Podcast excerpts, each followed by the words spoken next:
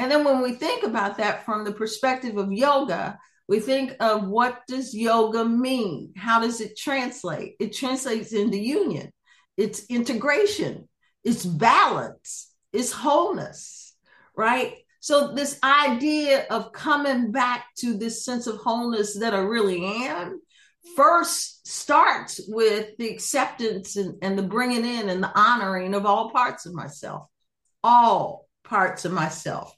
Not one making one bad, awful, and wrong, and another one right and wonderful and praiseworthy. All parts of myself.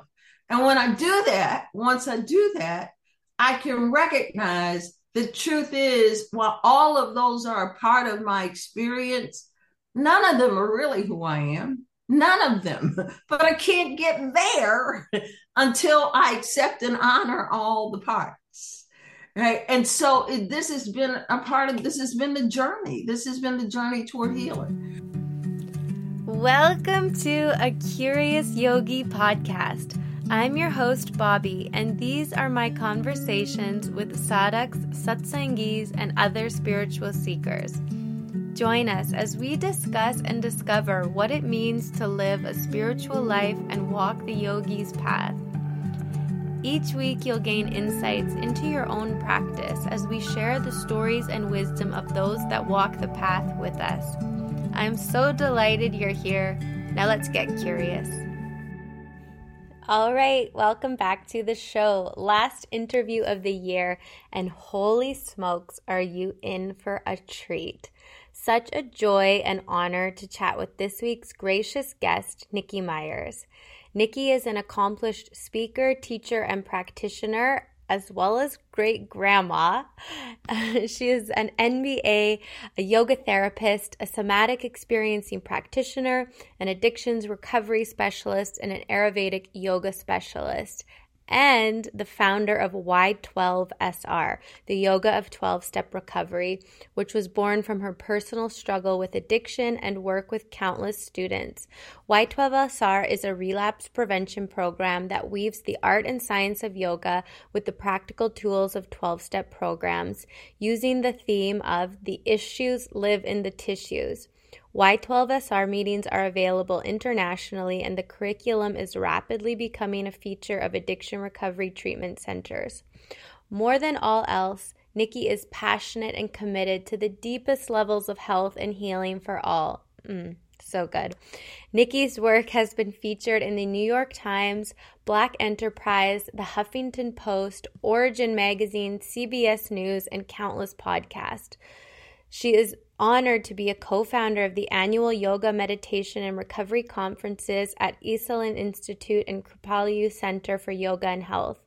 Nikki has been featured as a keynote speaker at the International Association of Yoga Therapists Conference, the International Conference on Integrative Medicine held at Harvard Medical School, and she was recently named a Yoga Journal Game Changer and is an honored recipient of the esteemed Nouveau Cultural Visionary Award. Wow. And I'll add to this impressive bio that she is humble, gracious, and incredibly wise as a spiritual teacher and just an overall extraordinary human.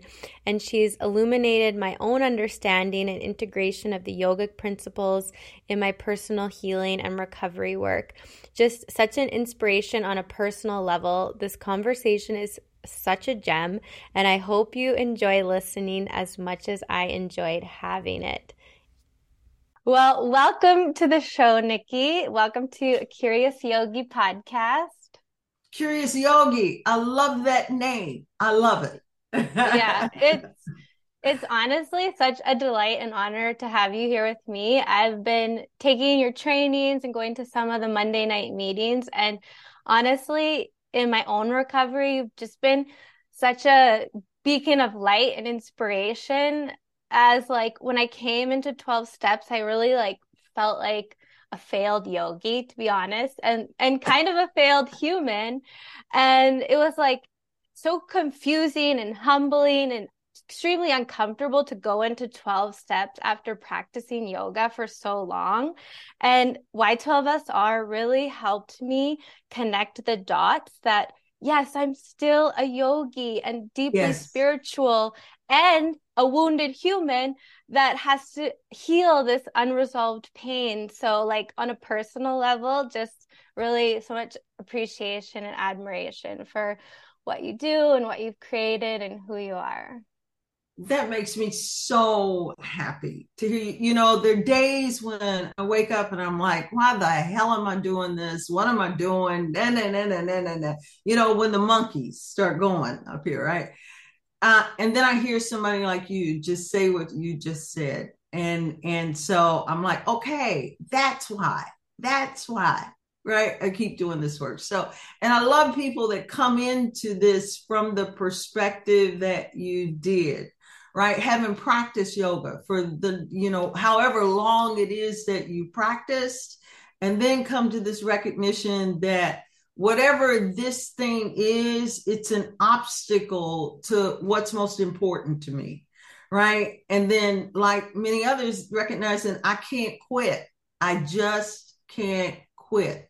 Right. And so, having that support in order to make it to the other side of that, right, so that I can more skillfully reach what's most important to me right? It, it it it just has been everything. It's been everything. So i'm so grateful you said that. Yes thank you. And yeah i think that's like the amazing thing about y12s y12sr is that people can come in from any side. It's so open and inclusive and welcoming. And i think that's something that sets it apart for me to the other 12 step meetings and groups that i'm a part of. It's like just for everyone and I yes. love that. Yeah, mm-hmm. yeah, yeah. Me too. And that was part of the point of it. You know, I oftentimes talk about this in, in some of the trainings. What I've noticed in that circle, because it is universal, right?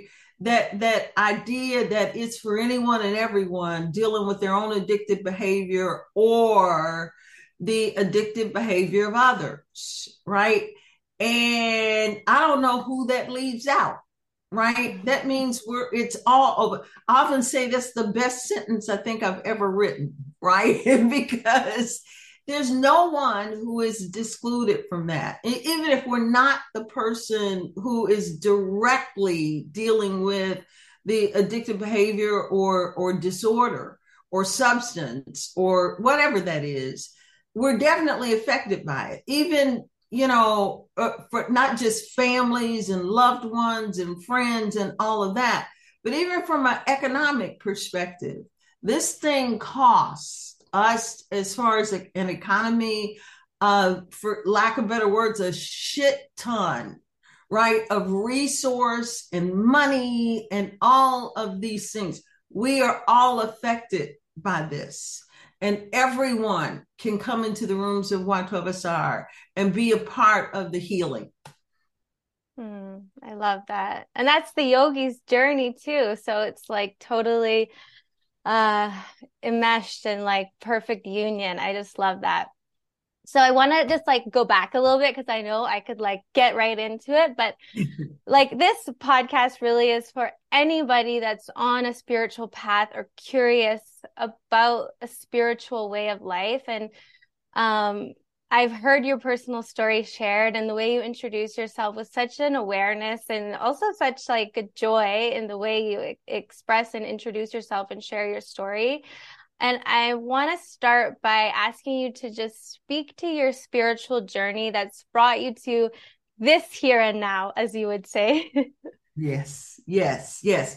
I love that, right? Because I think it does kind of that introduction, which, you know, I love to say I do anywhere that I'm really speaking publicly or wherever I am in in this mode of, of, of teaching and speaking and all that, I introduce myself the same way. Um, I just recently was a part of, of the Global Clinton Initiative. I've spoken at Harvard Medical School, right? I've spoken at huge conferences and all of those things, and church basements and all the rest of those things as well. But wherever I am, I introduce myself the same way. And it's I'm Nikki and I'm uh, an MBA. I'm a somatic experiencing practitioner, which is this trauma healing methodology developed by Dr. Peter Levine. I am um, uh, a yoga therapist. I'm the founder of Y12SR, right? All of those things and, and the big three letter word is and. I love that word and, right? And. And I'm an addict. I'm an alcoholic. I'm a codependent. I'm the survivor of both childhood and adult sexual trauma. I'm a love addict. I'm a recovering debtor spender. I'm a former commercial sex worker. And, right, am the mother of two living and one deceased child. I'm the grandmother of five. I'm the great grandmother of six and seven eights. I got one coming next week, a great grandchild coming next week, which I'm so excited about. Right. So I'm I'm this great grandmother. I'm I'm uh, uh, a lover of all things dogs. I am a, a seeker, a spiritual seeker. I am, I am all of these things, and I love saying them all in the same sentence. I love saying all that in the same sentence. And it's that and that is the connector of them. And I say them all with the exact same gratitude and grace. All of them get the same gratitude and grace.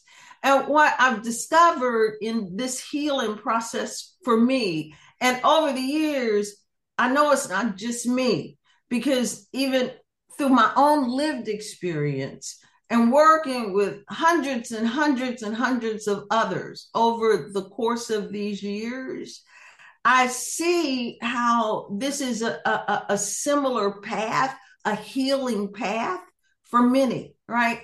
And what, what I know is when I ignore or deny or suppress or repress any of those things, some part of myself. I make one part bad, awful, and wrong, and another part right and wonderful and praiseworthy. Then what happens is there's a split inside because all of that's in here. All of that's here, right? And so it creates this split. There's a fissure actually in my being because there are all these parts and the parts never form into a whole. They can't because I've made one bad, awful, and wrong, and another right and wonderful and praiseworthy. And so they can't. And so it's only when I do this work of reintegrating all parts of myself, bringing them back, having this acceptance and honor, because all of them, no matter how they showed up, they were still all on Team Nikki right? They did what needed to be done at a certain point in my life that led to the survival to be here in this moment right now. How dare I not honor them? How dare I not bring them in? How dare I exclude them? What I've learned is that healing happens through inclusion. It's inclusion. I can't exclude any part of myself, or else it starts coming out sideways which is exactly what happened for me in the course of this thing. Things were coming out sideways, and I couldn't figure out what the heck was going on. And so it's been in this inclusion, it's been in this bringing in all parts of myself that um, that the healing begins to happen that the healing begins to happen. You know, I almost talk about it. Sometimes there's this. It, I was saying this earlier. The to someone else the older I get, the more it seems like my favorite movies are, are like Pixar cartoons, right? And there was this one, Oh, like, for example, I can't wait for Avatar to come out next week. I can't wait. I can't wait, right? Avatar is one of my favorite movies of all times. But the one I'm referring to here was one that came out several years ago from Pixar. It was called Inside Out, right? And in Inside Out, right it was this this depiction of how one part of the person was excluded right? One part of the person was made bad awful and wrong right? And then that always comes out sideways right? It's through inclusion. And then when we think about that from the perspective of yoga we think of what does yoga mean? How does it translate? It translates into union. It's integration. It's balance. It's wholeness, right? So, this idea of coming back to this sense of wholeness that I really am first starts with the acceptance and, and the bringing in and the honoring of all parts of myself, all parts of myself. Not one making one bad, awful, and wrong, and another one right and wonderful and praiseworthy. All parts of myself. And when I do that, once I do that, I can recognize the truth is, while all of those are a part of my experience, none of them are really who I am. None of them. But I can't get there until I accept and honor all the parts.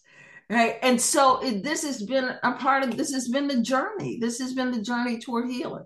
Right. And it's taken me through so much in, in the course of the throes of addiction right and you know i think that little introduction describes without going into you know a depth of the commercial sex work domestic violence right? Early childhood and adult sexual trauma. All of those are a part of my experience.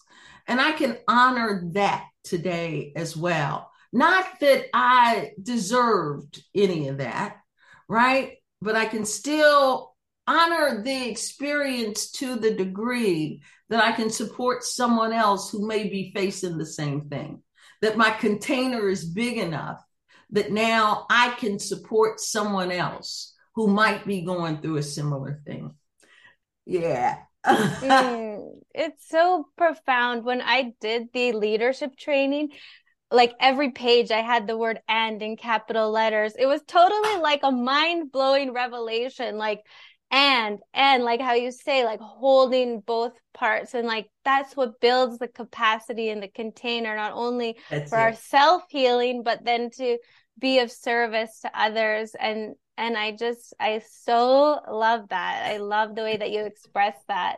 And you're talking about you know your journey how you commercial sex worker mba it's like these major swings in the pendulum of the human experience. Like and how I love too how you said that you accept and honor both with that same grace and acceptance. It's so profound and beautiful. And I'm wondering mm, I'm wondering what your personal sadhana has been like. Like how do you practice what you've learned and teach and and continue to teach like on a personal level? I love that. Thank you for asking that. And there's one more little piece before I answer that question. One more little piece I want to put in there from a yogic perspective, right? Because, you know, oftentimes uh, I may not be necessarily talking to a group that that honors a yogic path or, or, or knows really anything specifically about yoga, but I always think about that whole thing that I just described relative to me is the divine mother has a thousand names, has a thousand names. And some of those names are quite fierce. There's a fierceness to some of those aspects of who it is that the divine mother is, right? And that's the divine mother. All of those are a part of her, right? And that's the way that I think about the and in me all of those are parts pieces of who I am, right? So that I can show up in this confusing binary plane of existence and still know that I am divine. I'm both human and divine, right? And and so how do I hold that? How do I create the capacity to hold both the humanness in this. I can't bypass it, right? I can't bypass it. I got to hold both, that that's an and. And the practice is what supports me in expanding this capacity to hold both those things right i always love that that thing about ganesh right the elephant headed uh, a deity right and it said all everything's symbolic on, on Ganesh.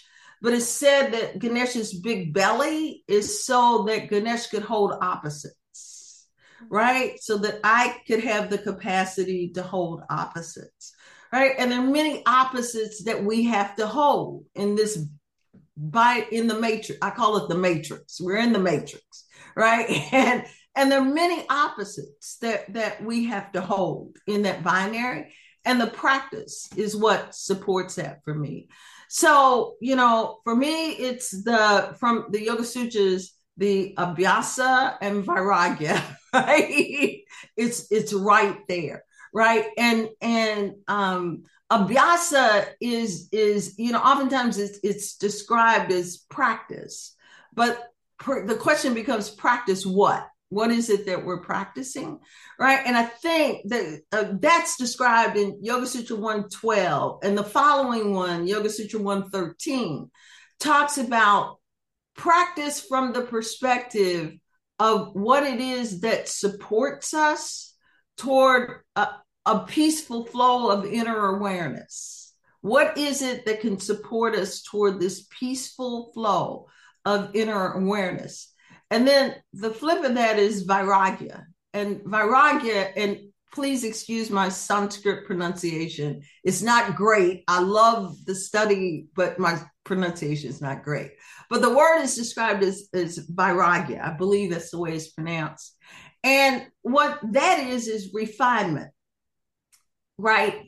Um, it's also, you know, described sometimes as detachment. Detachment can be a little bit of a convoluted word or, or i think for many i like it described as refinement right? And and this is this idea for me of subtraction of chipping away at everything that does not lead me toward a peaceful flow of inner awareness right chipping away at, at all of those things so the idea of this whole thing for me is this expanding capacity, right? Like we were just talking about, building resilience and expanding capacity. So I love part, a big part of my practice, my daily practice is chanting, right? I'm big, big, big into, into this daily practice of chanting and then breath work, right? Right. Asana, pranayama, breath work. And and you know, the answer to what that practice looks like is it depends, right? We say this in the practice. My teacher told me that's the answer to everything. It depends, right? So it kind of depends on on what it, it looks like, but it usually always includes asana a little bit, even if a little bit of asana pranayama and meditation. It always includes some level of meditation. For me, and what I know, meditation is really the juice, right? That really is the juice, right? So, my daily practice, and it could be from 15 minutes. This is like in Ayurveda. Ayurveda talks about a dinacharya, right? And a dinacharya are this this kind of routine things that we do every day to support our structure, to support our being, right? And and it's kind of like, and everyone in some way has one, right? We get up, we brush our hair, or brush our teeth, comb our hair, those kinds of things, those daily things, right? So my thing has been cr- figuring out what are those daily things that are going to support my day and my being in such a way that it's going to support more of a peaceful flow of inner awareness, more of a peaceful, more space, and more of a peaceful flow of inner awareness. So it includes in that practice a little bit of asana, a little bit of pranayama, a little bit of meditation, and it usually always includes some chanting. Yeah. mm, I love it. it and um I have to ask you because I'm so inspired to hear that you love chanting. And I've heard you in the past reference a couple times the Vedic mantra from the Upanishads, Om Purnamada Purnamidam. Yes. And honestly, I love it so much because my teacher in India had us sing that almost daily. And it's a, a chant that I also really call on a lot. I'm wondering what's the, like, what's the significance to that specific prayer to you? Yeah, yeah. That's an everyday one right? That's that's an everyday one, right? It's from the Isha Upanishads, and usually when I'm teaching that, I start that out. Um, it's in the the reference of teaching Sankhya, right? The the whole Sankhya philosophy, on which you know oftentimes you hear yoga called Sankhya yoga, right? So it's the philosophy from which yoga comes. And um, I'm, I'm, usually teaching that in, in that reference. I usually show this picture of one of my great grandchildren. And it's such a beautiful and significant picture for me. I'm, I'm looking at this beautiful child, and she's two hours old in this picture, two hours old. And I'm looking in her eyes and I'm going, this is wholeness, right? This is wholeness. This is a little piece of wholeness that's come from wholeness, right? And this is what that chant says, right? Anytime you hear purnam, poor not, any derivative of that that word in the chant, it means wholeness or fullness or infinite. It translates that way, right? And, and I'm looking at this baby who, in that state, doesn't know boy girl. She can't distinguish finger toes. She doesn't know boy girl. She doesn't know black white. None of those concepts are into her. Those are things that come in as we're programmed and taught in, in this world. This is this little piece of wholeness that has come from wholeness. And that chant says, wholeness from wholeness is wholeness. When wholeness comes from the whole, wholeness still remains. And that's beautiful. And that's hopeful, right? There's nothing broken. There's nothing really to fix. All of it's already there. We are already wholeness. We are a little piece of wholeness that has come from wholeness. Now, all this crap gets dumped on top of our wholeness, right? So it's difficult to find this wholeness that we are. We start getting, I watch her. She's now, her name's Peyton. And Peyton is now six years old, right? She's six years old. And I've watched, and I don't care what, you can be the most incredible parent in the world, right? The most incredible parent in the world. But we're in this binary matrix culture that we get programmed into, right? We definitely get, and, you know, we come in with some stuff, right? We got the vasanas, right? The samskaras get dumped on top of us. But, you know, we come in with some stuff. So, you know, all this programming, though, gets dumped on top of our, our wholeness. Peyton starts getting taught, you're a girl and girls do this, girls do this, girls don't do that, right? Boys do that, right? And there's there's a gap in the wholeness, right? I thought I was whole, right? Now I'm telling me you can't do this, you can't do that because you're this and because you're that, right? And you know, I've watched her become programmed into into the wholeness. You get programmed into well if i just have this then that's going to make me whole again right? And you know i watched her. She's like i want this this doll baby or whatever it is right? I want that. Now i want that. And now i want that.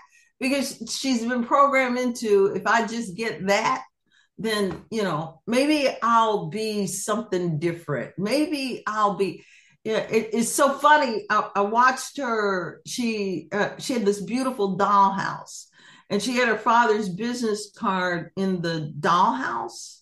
And then she said that's not a business card. That's a credit card. We need to go out and go shopping. Right? So she's been programmed into this commercialism right? If I just take this little thing and go to this store, I'm going to get that and then I'll feel better, right? Yeah, definitely. We're all such a product of our environment. And we That's do right. like as soon as the eyes open up, we're in this dualistic, individualistic, extractive world. And we forget that we are already whole. We were we're never not whole, but the separation comes in. And I love this idea of recovery as remembering because because we don't have to get whole because when That's we right. remember Om Purnam, we That's are right. already whole. It's just that covering, which like when I think of addiction and how you describe it as the disease of the lost self, like That's right. How isn't that kind of a part of being on this like human spectrum? Yeah. Yeah, it is, right? And what I love about that, and from that definition, that recovery is subtraction, right? It's subtraction. It's this whole idea. I always think about it. I talk about in the training as as what you, the story that's told around Michelangelo and the David, right? It said that Michelangelo saw this big block of stone, and Michelangelo already saw David in the stone, and he said, my job is chipping away all that is not David, right? And I love that. I, that's our work. As far as I can see, we're already whole and complete. We've just had all this stuff dumped on top. So the job is subtraction. There's nothing to add. It's already all there. All we got to do is keep doing this chipping away and subtraction so we can get back to who it is that we innately are the joy, the fulfillment, all of those things that are already innately there. We just got all this shit that's been put on top, right? So we got to do our work and, and, you know, chipping away at all that to come back to it is who it is we really are. Mm-hmm. Yeah, and it's like interesting because we take on all this stuff we get disconnected from our S with the capital S, our higher power. And then, but I've also heard you say like we have to, like we can't heal what we can't see. So it's kind of like right. it is this like process where we have to first, okay, acknowledge where we got lost, acknowledge where we got stuck, and then accept it and then transcend it. That's right. You can't heal what you don't acknowledge right? Mm-hmm. We can't heal. It's I don't know how it's possible to heal what we don't acknowledge, right? So the first part is acceptance, which is exactly what it teaches in the 12 steps, right? I assert that the 12 steps are brilliant. I mean, they're just brilliant. And you go back in history and you can see the connection between the 12 step program and some of the ancient philosophies, right? If you go back far enough, you can see that connection between them, right? And, and it, it really is step one having to do with the spiritual principle of acceptance, right? Accepting what is so that I, and having this level of awareness that admitting what's true, then it opens up the possibility for something beyond that, for something way beyond it. Mm-hmm. Yeah. yeah, I was going to ask you actually, because just this morning I was reading in the Yoga Sutras and I was reading about Ishvara Pranidhan, and it's so similar to steps one, two, three, like surrendering and accepting and connecting to our higher power or the special being or the universal consciousness or love or whatever language we put on it. Like you said, there's a hundred names for it, but that's, that's right. That connection first to then surrender. But like in this world, I it's like such a fundamental part of yoga. It's such a the first fundamental part of the steps. But like where do you think that we get stuck in this western mindset in this world that we live in? It's actually the hardest step for a lot of people in their healing to yeah. come to that surrender. Yeah.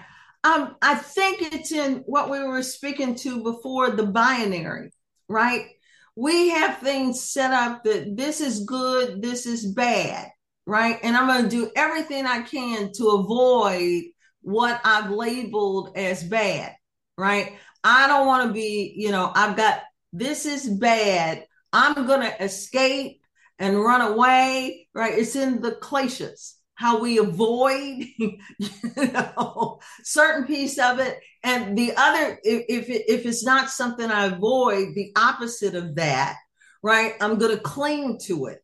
I'm going to try and get more. I want more and all that. So it's caught up in, I, I would again assert that it's caught up in that binary, right? Of avoidance, or the other piece of that is I want the more. I want more and more and more. This makes me feel good. This makes it's pleasant, all of that kind of stuff. So I must need more. I want more and more and more and more. Or else I get caught up in this makes me feel bad or this makes me feel this way or that way, right? And I'm going to avoid that. Well, with either one of those, either one can get super problematic, right? We can't find the middle, right? We talk so much about in our work, it is really in finding the middle, right? And the middle is the place between too much and not enough. The middle is that place right there where I got access to the, we, we, talk about that in the yoga practice, right? We talk about finding your edge, right? What is that middle place? Even as we work in posture on, on the mat, that middle place is where I have access to the wisdom to know the difference, right? It's where there's space enough where I have access to choice. What is the, the, the next good, right, honest thing for me to do in this next moment. This is where I have choice, right? And we convolute that choice. Mm-hmm. Yeah. And it's like, there's like something that gets stuck. I think I know for me, I got stuck a lot um, with, you know, this concept of right and wrong, but also there's kind of like, like a fear that comes up before like accepting or of like having this higher power and and sort of surrendering it almost feels like free will even though it's not we still have our free will and we can surrender to the divine but like where do people where do folks get stuck on like practicing that principle? Yeah yeah. You know my one of my teachers told me you know and fear itself right is is in the kleshas right? It really is all in the clay you know i often talk about that that model from the the yoga sutras that starts really about um in the in the sadhana pada so pada 2 or chapter 2 of the yoga sutras it starts almost real close to the beginning around 2 4 and it starts describing these things that are known as as the kleshas right? And and that root klesha there, which is avidya, right?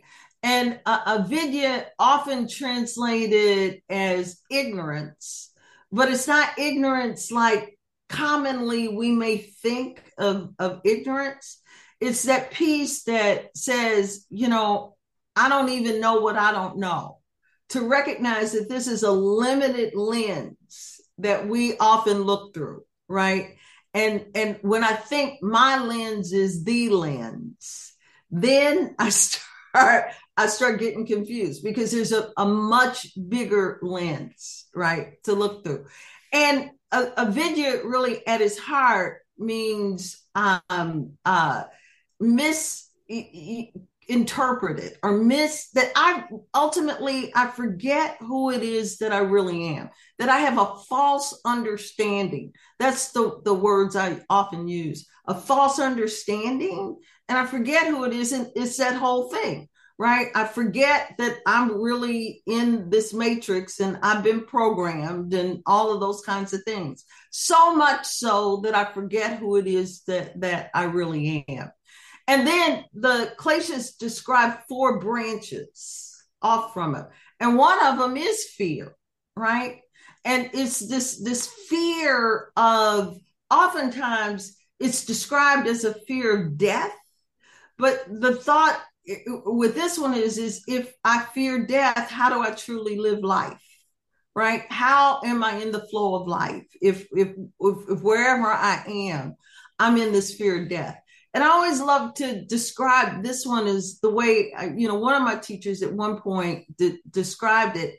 And what he said was, why can't you just stop and be in the flow of life? Right. And I think that's just such a beautiful sentiment because I don't. I'm too busy trying to control it. I'm too busy trying to manipulate it. I'm too busy trying to do all those things. Right now, there, there are definitely things that I can influence. The yogis say we got three things that we can work with. Those are our thoughts, our speech, and our actions, right? Can't work with yours, your thoughts, your speech. Only thing that I got to work with are my thoughts, my speech, and my actions, right? Those I can influence, those I can work with, right? But when I'm in this place, and I love this because it matches very much with the, what the founders of the 12 step program, Dr. Bob and Bill W., right, what they said about the root of the problem of addiction. And I mean addiction of any kind, right? The root of the problem with addiction is what they call stinking thinking, right? And, and stinking thinking really is this avidya in that we've forgotten who it is that we really are. It's rooted within that same thing, right? So when this teacher was saying, why don't you just stop and be a part of the flow of life? He's reminding us that we can't control life, that life is bigger than, than, than us, and it's not something that we can control right? And Dr. Bob and Bill W say that really the root of the problem of addiction is this delusion of control. This delusion, and they describe it as just that it's a delusion, right? A delusion of control, right? And I love that, you know, the founders of the 12 step program and Patanjali really are saying the same thing. And you know, it's almost like the founders of the 12 step program took this in order to look at it with this problematic thing that was affecting many people, this problematic thing of alcoholism. That's where it started, of alcoholism that was affecting many people. And if you extrapolate that I would assert that Patanjali is saying that this is the human condition. This is part of the human condition. And when we think about it that way, problems, systemic problems like racism, systemic problems like sexism, systemic problems like the kind of control that I know we've seen in the United States over the course of like the last few years, it's just, just been in our face, right? To the point that kids were locked up in cages and, you know, all of those kinds of things, that that too, if, if you think about it at its root, you know, the root of it is this delusion of control, right? But of, of across both individual and humanity, right? This delusion of control. Mm, I love that was so long-winded. Much. That was long-winded. no, but I love so much that you touched on that because I think too when I went into the 12 steps, it was the like recogni- recognition of that delusion of control. And I know in a lot of yogic thought, there's like this grand disillusionment that happens, which sort of catapults the seeker onto the path. And I think it's the same, you know, with addiction, people have to come to that point of on their knees, surrender, where there's that grand kind of recognition that I'm not in control. And that kind of cuts the fear because it's like, okay, what, who's, who's run, who's steering the or sailing the boat here. Yeah, yeah, yeah, yeah. And that's part of the we, we were speaking earlier about Ishvara Pranidhana, right? Right, that piece, right? Where there is this piece, and again, my teacher uses this word, one of my teachers uses this word in front of surrender, because surrender can be convoluted too right? When people think surrender, you know, it, it, it's kind of like when people think weakness, right? They we think of surrender, you think of weakness, and you know, no one wants to say weak or any of those kinds of things. So my teacher uses this word, or one of them, uses this word in front of surrender. They always say trustful surrender, and I love that. Right? Is the sense of trustful su- surrender where I know that I can let go. Right? And, and and like we talk about on the mat, and the way that that feels in your body. If you want to know what trustful surrender is, Trustful surrender is the feeling you get in Shavasana, that good, sweet Shavasana, where you just let go, right? And I tell people all the time if it doesn't, if that's not the felt sense, then I question whether that's really surrender, right? It might be something that I'm calling surrender, but unless it feels like that, right? That surrender where I am, I allow myself to be held, right? Where I allow that to be, and I let go. I let go, right? That's trustful surrender, right? Mm-hmm. That's when yeah. I know. Yeah. Yeah. And also, like, you know, when we think of how maybe recovery or that trustful surrender is perceived by some, maybe who are on ex- outside looking in, like weakness could be perceived. But actually, when you when you sp- express it like that, it's like, wow, it takes so much courage and so much strength and like power from within to come to trustful surrender especially mm-hmm. when you've you're you've been imprinted and your nervous system has been developed in a way to resist that. And wow. And it makes you look at anybody that's on the path of recovery and just like applaud and oh like, my God, you bow. You yeah. bow. You just bow, right? Yeah. You just bow down. Yes. Mm-hmm. And before you were talking about, you know, how we're kind of in this world where we're faced with so many issues and addiction really lives on this kind of a spectrum. And for some, it might be perceived as like, oh, you know, you're the addict is the one that's on the street or, you know, as the sex worker. But we really see like addiction crosses all races, all socioeconomic classes. Like it really affects us all. Like, is that kind of diminishing like true addiction when we really say like we're all affected by addiction on a spectrum you know like look at your own life like is it your phone? Is it your work? Is it shopping? Right. like there's there's things that are maybe more socially accepted somehow. Right. Right. Absolutely.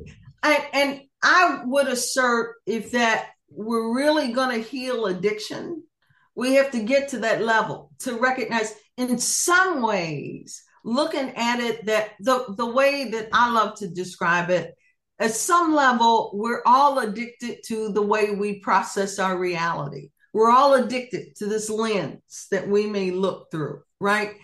And I would assert until that that is really a recognition that the healing, the depth level of the healing is working with this thing about the addiction to way we process our reality, right? That if we're really going to heal addiction at a big level, right, at a global level, that that's what we need to pay attention to, right? And so that's the collective, that's the we, right?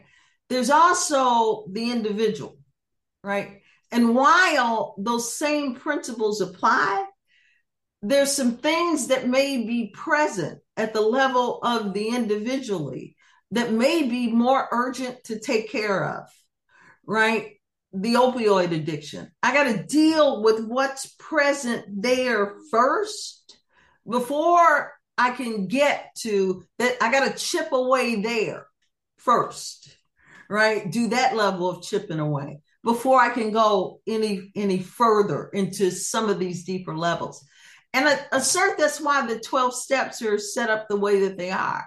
It's like the first six, even probably into the first six steps are really directed at the I, they're directed at the individual, right? Doing work at that individual level.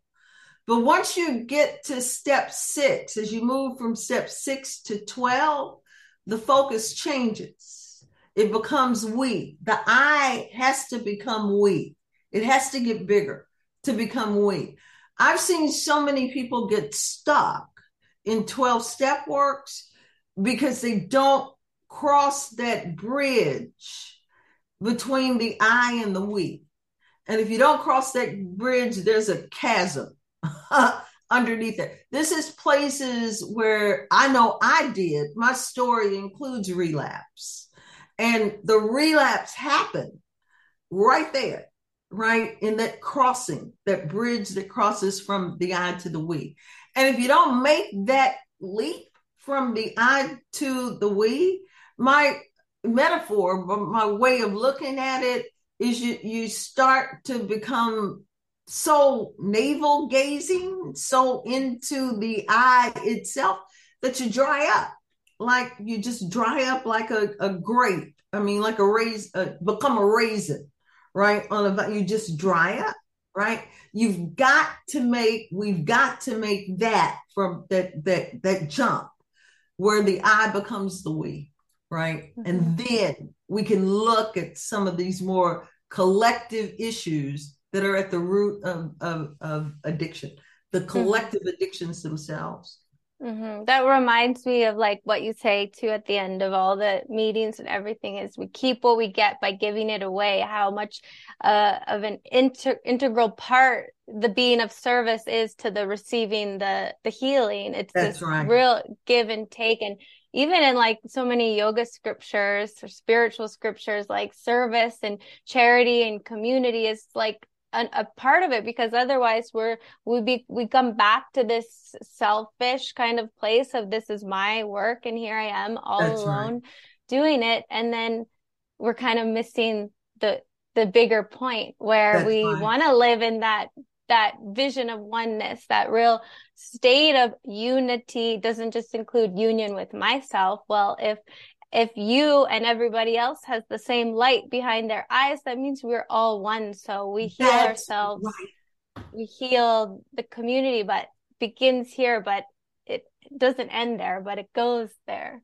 That's right. I always think about this the the massive volume of the Vedas, right, which is a ginormous set of texts, the massive volumes.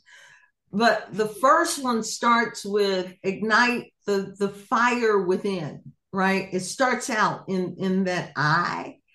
And then you get to the last one, which says, now that you've lit that, you got to take it out into the world, right?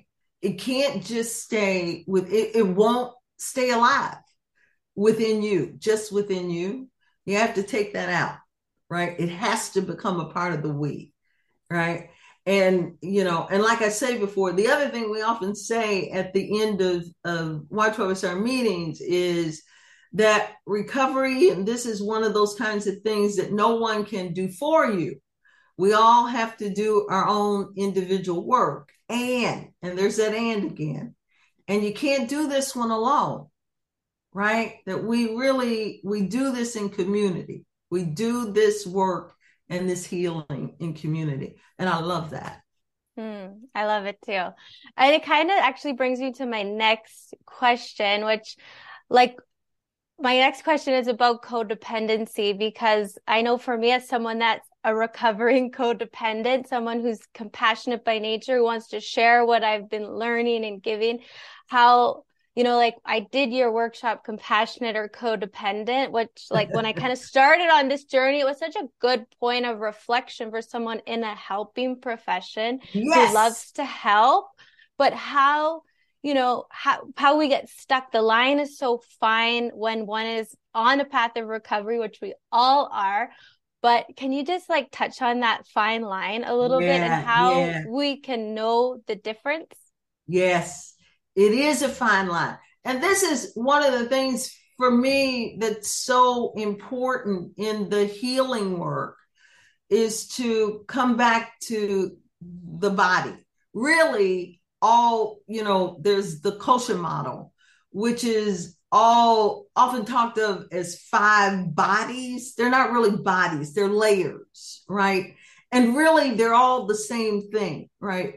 But truthfully, when we think about the the internal sense of how we feel that whole idea of felt sense right and working in that way on the mat at the level of the physical working with breath at the level of energy working with mind in chanting and scripture and the kinds of things we study looking at the big book all of those kinds of things working with character and intention and psycho emotional states and heart, right? Not the blood pump, but the heart that is the seat of spirit, of love and joy and intimacy and devotion, right? And using that in that way and doing the practices is how I can begin to recognize what homeostasis, right? What balance, what integration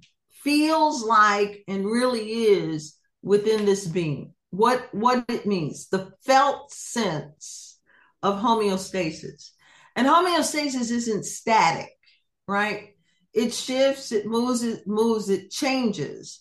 However no matter how it shifts or moves or changes there's still a felt sense of balance of integration right? And that's how i know. So where I often know that I've I've strayed into codependence versus compassion is a, a, a way that I can feel it in my whole being. Right? Compassion feels uplifting, right? It feels inclusive.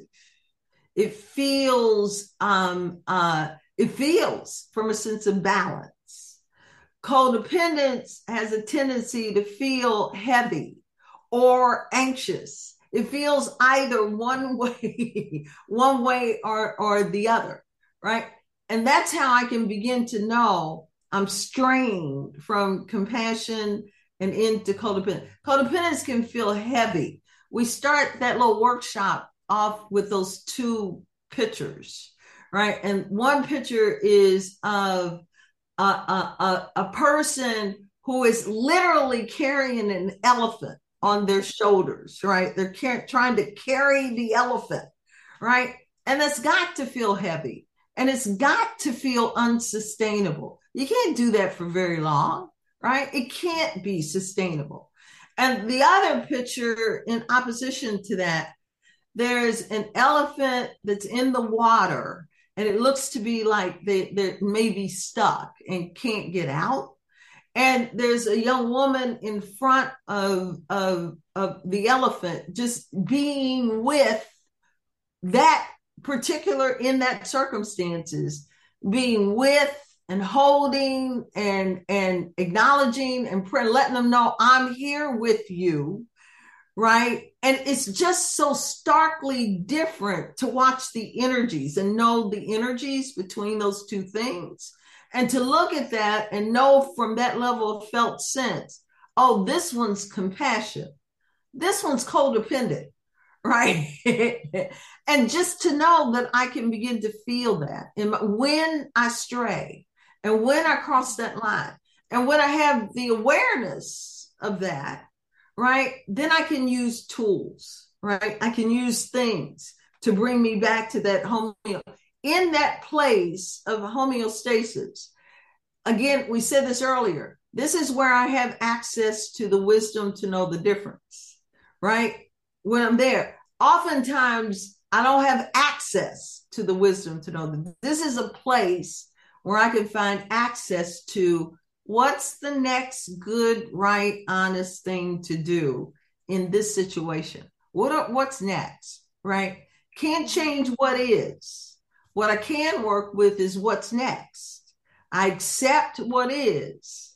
So from that clear space, I can make a conscious choice into what's next. Mm-hmm. Yeah, that's a great answer. Would you say that that's like the importance of being on the mat, having the somatic embodied experience of cultivating the awareness of what my body is saying. Like, I haven't read this book, but it's the best title, When the Body Says No by Gabor Mate. It's on my book list, but I just love the name. Like to, to build that capacity to hear what we, when we're, when we're, when we're not on the right track, whether it's codependent or compassion or any right. of the other ways that we swing, like, is that's why we come to the pranayama also. Exactly. And, and exactly. Exactly. And that's what often we look to do, particularly in the Y12SR practices, right? There are all the reason for working the steps in the 12 step programs, really at its heart is to embody the spiritual principles that sit underneath the steps. And all the steps, right? There's spiritual principles that sit underneath them. So in step one is acceptance and awareness, all of those kinds. So you hone what it feels like in my body when I'm really in acceptance, right? So then I can't bullshit myself, right? Because I know what acceptance feels like, right? And when it's not that, I can say, okay, you know, I need to do a little bit more stuff relative. I haven't really accepted this, right? Yet at this point. So there's a little more work into this acceptance piece before I can move forward into, and all the steps have those spiritual principles that sit underneath them, right? Surrender is one. And like we said, Shavasana is the felt sense of surrender. And if I don't feel, it doesn't feel like Shavasana, it ain't surrender, right? Humility is one, right? Integrity is a big one. Recognizing when I'm out of integrity with myself, right? That's been part of, I recognize that when I relapse, I relapsed when I was out of integrity with myself, right? When there was this war that was going on and it was so painful inside, I needed relief from that, right? And drugs or alcohol or Nordstrom's. I often say how, you know, I've been in an addictive relationship with Nordstrom's. I go get that bag, right? Or those shoes, because I think that's going to take away the pain. right? Right.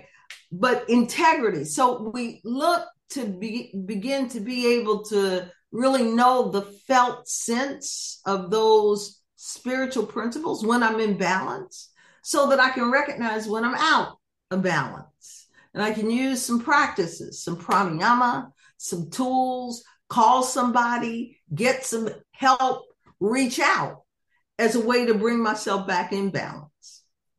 Mm-hmm. Yeah. Yeah, I love that. And like, I mean, I, I was going to ask you next, but I have a feeling I'll know what you said. We'll say like how to know what, what principle, what piece of the puzzle to focus on, but I have a feeling you'd say, well, it depends. You know that I'm going to say that. yeah. yeah. Well, right. Mm-hmm. And the answer really is it depends, right? And it depends on many things, right? One of the things I talk about over and over again is context matters. Context really matters, right? It matters what the context is around it right? It's just there, there are lots of factors that go into, you know, what I love to do is have a ton of tools in my back pocket, right? I got tools in, in my back pocket, right? So that in any moment I can begin to assess what's going on with me and hopefully use one of those tools to begin to at least my key tool, my big tool is what we often do at the beginning of the practice. We do it at the beginning of the Y12SR meeting. Is find the middle, right? Find the middle, right? And the, the middle is the place where it's really described in Yoga Sutra 246, right? Is the middle is a place where I can find and tap into a sense of stability, right? A sense of foundation in my being. And then once I tap into that, invite in a sense of ease. So it's the sthita sukha, right? It's that sthira sukha. And when I'm there, invite in breath, right? That breath that brings me back to a calm, abiding nervous system. And then I've got some space. And then I can begin to access, I'm in that space where it's possible to ascertain in that moment. What's the, well, I'm in that space that lets me decide the wisdom to know the difference for me, right? What is, you know, what, what's next in order to do that? So that's a key tool for me, right? Recognizing when I'm out of balance, using a little work to come back into a state of balance where I can figure out, right? I'm not off to the races as we talk about in the program, right? Right. I'm in a place where I can choose the next pathway. I can choose the next thing to do. Mm. Well, I think that's a a beautiful, totally relative point and practice that every single human on this planet could really benefit from and take from. So I think it's a beautiful place to wind up. I know you're so busy, but I always love to ask my guests at the end of the show. And I mean, this episode is totally packed with tons of wisdom already. Uh, you're just so brilliant. Um, but I'd like to ask the guests if you could leave any final words of wisdom for the curious yogis listening. What what would you leave us with? Wow, what a question. Um, you know, uh, for me, it's just this sense we talk about this in 12 step program is that idea of keep coming back, right? We keep coming back, right? I know that I'm going to stray, right? We, well, oftentimes there's this reading that's in um, uh, one of the 12 step literature books. It's a beautiful little book called Courage to Change. And it talks about how the automatic pilot on an airplane really doesn't stay on course 100% of the time. That what it's doing is is really adjusting for its variation right? It may move off to one side it may move off to the other and its work is doing this adjustment to come back to the middle to come back to the assigned course. It even goes as far to say that 90 or 95% of the time that the airplane is off course, that its work is correcting for the deviation, corrected for the deviation, right? And that's us too, right? We may be a little off course. I may not have eaten well or whatever it is. And so this five body multidimensional system may be a little off course because it's not fueled correctly or in some way or you know it may be something else in some way. It may be even some deeper more deeper things right?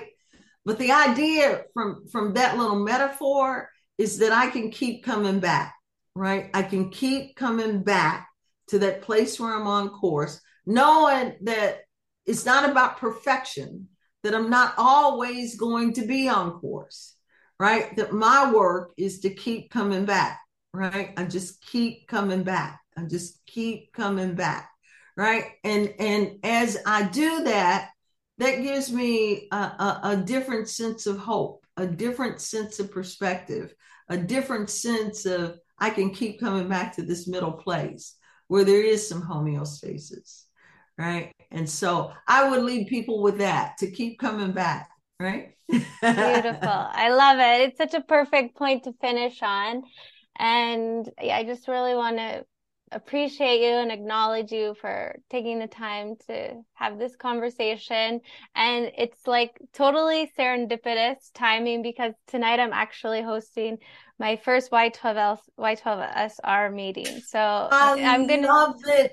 I love yeah. it. I love it. And I want to acknowledge you, right? I, I, I want to do the same. I really want to acknowledge you, right? And and just the the the spirit and what you bring to this work and and the depth of yogic knowledge that you carry into this and bring it forth into the world and and just who you are in in following you know the dharma right? Right. That this is the Dharma, and Dharma is what uplifts the universe, right? So coming back to those things that uplift all of us in your own being. And I want to acknowledge that I see it, I see you, and I see that. And I, I definitely want to acknowledge it. Oh, thank you so much, Nikki. It means a lot. Really, just lots, so much love and appreciation. And I feel a sense of oneness with you also. So, really, thank you. You're so welcome. Thanks for listening to this episode of a Curious Yogi podcast. If you enjoyed what you heard, please leave a review on iTunes. It really, really helps the show reach more people. Or share on social, and of course, follow on your favorite podcast platforms so you don't miss an episode. I appreciate the love and I appreciate you. Let's stay curious, connected, and keep walking the yogi's path together. In oneness and delight, this is Bobbi signing off until next time.